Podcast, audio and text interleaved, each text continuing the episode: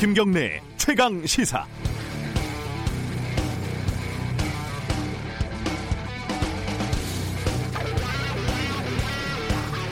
원래 아웅다웅하던 사람들이 싸우면 그러려니 하는데 평소에 친한 사람들이 다투면 무슨 일인가 하고 한 번 더 쳐다보게 되죠. 예를 들어 민주당하고 한국당이 설전을 벌였다 그러면 아 이제 싸울 시간이 됐구나 이렇게 당연하게 여기는데 청와대하고 인권위원회 사이에 뭔가 문제가 생겼다고 하니까 그 사정이 궁금해집니다. 어, 조국 교수와 가족들이 검찰 수사 과정에서 받은 인권 침해를 조사해 달라는 청와대 청원이 20만 명을 넘었습니다. 그래서 청와대가 답변을 해야 하는데 여기서 사달이 생긴 겁니다. 청와대가 인권위원장 보고 답변하라는 취지로 공문을 보냈고 인권위는 거부를 했고 또 요건에 맞지 않는다며 조사도 못한다고 다시 회신을 했습니다. 일단 이렇게 정리가 된 건데 청와대 강정수 디지털 소통 센터장이 인권위가 조사를 할 수도 있다 이런 취지로 엉뚱한 답변을 했습니다. 몇 가지 짚어볼 부분이 있습니다. 첫 번째, 독립기관인 인권위원장을 무슨 국토부 장관 다루듯이 한 건데 49개 인권단체에서 강력하게 항의하는 성명을 냈습니다. 이건 변명의 여지가 없는 청와대 잘못으로 보이고요. 두 번째, 인권위와 공문이 오가면서 논의된 내용과 전혀 다른 말이 대국민 메시지로 나갔습니다. 이건 실수일까요? 아니면 의도적인 걸까요? 실수라면 시스템의 문제고 의도적인 거라면 바보죠. 요즘 시대에.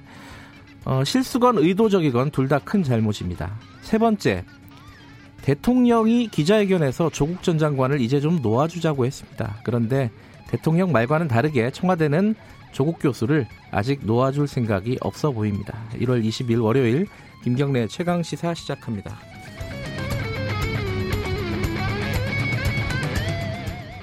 네, 김경래 최강 시사는 유튜브 라이브로도 함께 하고 계십니다. 샵 9730으로 문자 보내 주시고요. 짧은 문자는 50원, 긴 문자는 100원 들어갑니다. 스마트폰 콩 이용하시면 무료로 참여하실 수 있습니다. 자, 월요일 출근길 힘드시죠? 방송 당장 월요일이 좀 어렵습니다. 자, 주요 뉴스 브리핑부터 시작하겠습니다. 고발 뉴스 민동기 기자 나와 있습니다. 안녕하세요. 안녕하십니까.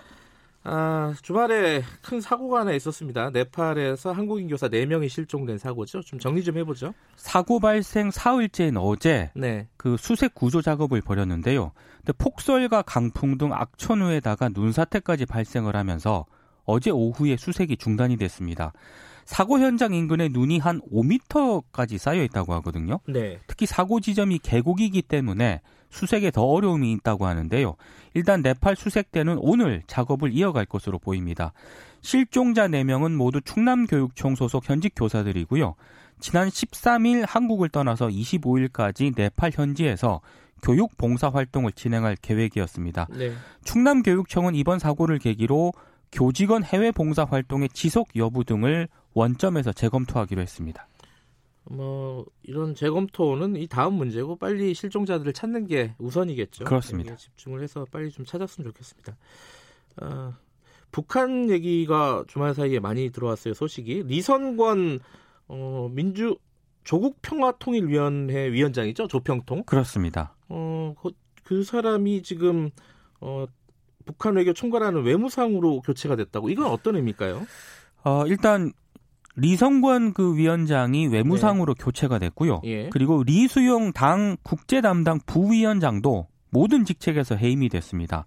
그래서 북한 외교의 주도권이 기존 외무성에서 대남 라인으로 이동하고 있는 것 아니냐 이렇게 해석이 지금 되고 있는데요. 그 리용호에서 어, 리성권으로 바뀌었다 이건데 리성권이 주로 이제 대남 그 활동을 음. 맡아왔었거든요. 네. 그리고 군 출신입니다. 남북 고위급 회담 북 북측 단장으로도 활동을 했는데요. 네. 외교 관련 경력이 전혀 없습니다. 음. 2018년 9월 남북 정상회담 당시 평양을 찾은 기업 총수들에게 냉면이 목구멍으로 넘어가느냐 이런 발언을 한 것으로 알려진 그런 인물인데요. 네. 강경파로 분류가 되고 있고요. 지금 뭐 이런 리성권이 북한 외교를 지휘했다는 그런 얘기는 미국과의 장기 대립에 대비하고 있다는 그런 분석도 나오고 있습니다. 네. 올해 미국 대선 등의 일정을 고려했을 때 당분간 북미 협상 진전이 어렵다고 판단을 하고 장기전에 대비하고, 대비하고 있다는 그런 분석인데요. 네. 외무성과 대남 라인의 후속 인사가 또 주목이 되고 있습니다. 그럼 대미 협상을 사실상 어, 전망을 어둡게 보고 있다. 북한도 좀 아, 어렵다고 예, 보고 있는 것 같습니다. 이렇게 해석할 여지가 좀 있는 것 같습니다. 관련된 얘기는 어, 2부, 3부에서 좀 집중적으로 좀 다룰 예정입니다. 안철수 전 대표가 귀국을 했어요. 어제 귀국을 했습니다. 네. 인천국제공항에서 기자회견을 가졌는데요.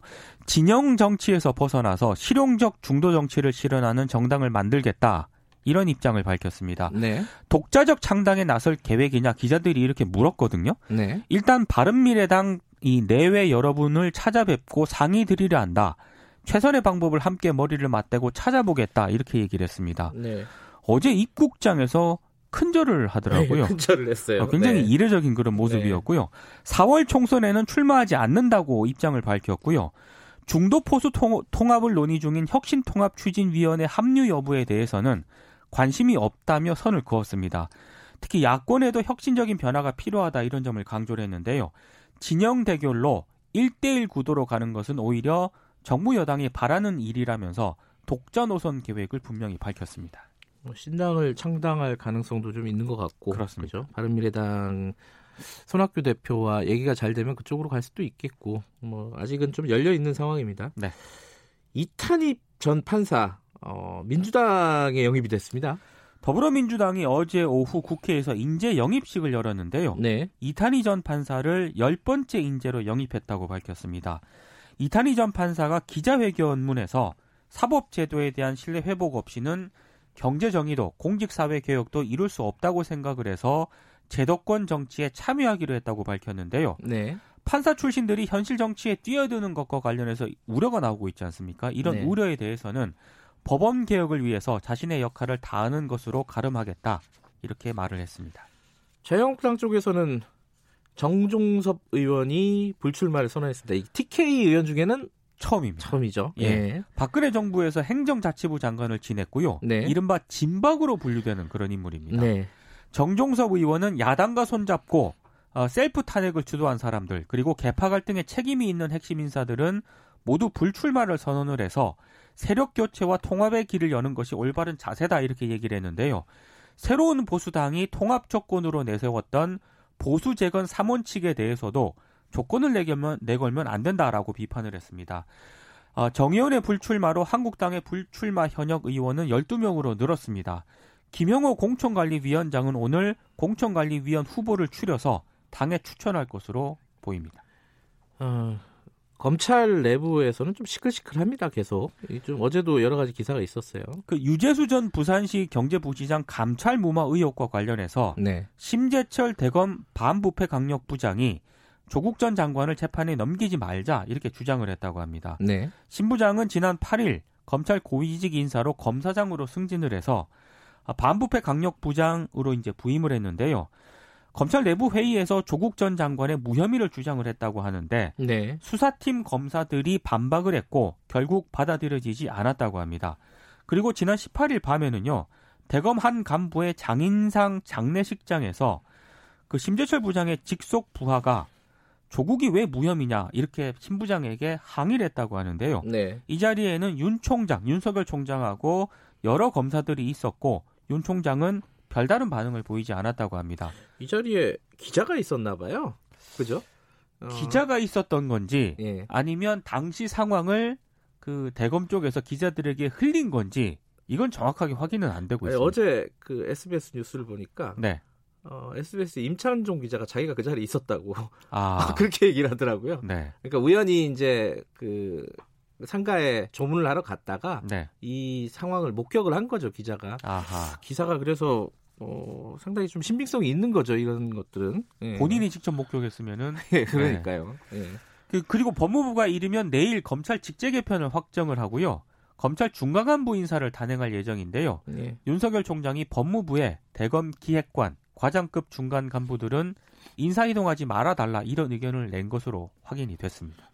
예, 그 중간급 간부들의 인사를 보면은 어, 이 사태가 마무리가 될지 아니면 더 확전이 될지는 좀 지켜봐야 될 내용입니다. 네. 마지막 소식 하나 전해주시죠. 신격호 롯데그룹 명예회장이 어제 별세했습니다. 네. 작년 99세인데요. 건강 악화로 지난해 말 입원과 퇴원을 반복을 하다가 지난 18일 밤 병세가 급격하게 나빠지면서 서울 아산병원 중환자실에 입원을 했습니다. 2015년 아, 신동주 전 부회장하고 신동빈 회장의 경영권 분쟁이 터지면서 네. 일본 롯데홀딩스 대표이사직에서 물러났고요. 이때 경영에서 손을 뗐습니다. 그리고 지난해 10월에는 경영비리 혐의로 징역 3년의 실형이 확정이 됐는데 건강 상태를 이유로 형 집행 정지를 받았거든요. 네. 신격호 명예회장을 끝으로 국내 주요 그룹의 창업 1세대 경영 시대가 사실상 막을 내렸다. 오늘 언론들이 이렇게 평가를 네. 하고 있습니다. 신격호 명예회장 입지전적인 인물이죠. 그렇습니다. 하지만 말년은 그렇게 순탄하지 않았던 것으로 지금 보이고 어쨌든 고인의 명복, 명복을 빌겠습니다. 네. 자, 여기까지 듣겠습니다. 고맙습니다. 고맙습니다. 오하이뉴스 민동기 기자였습니다. 김경래 최강 시사 듣고 계신 지금 시각은 7시 36분입니다.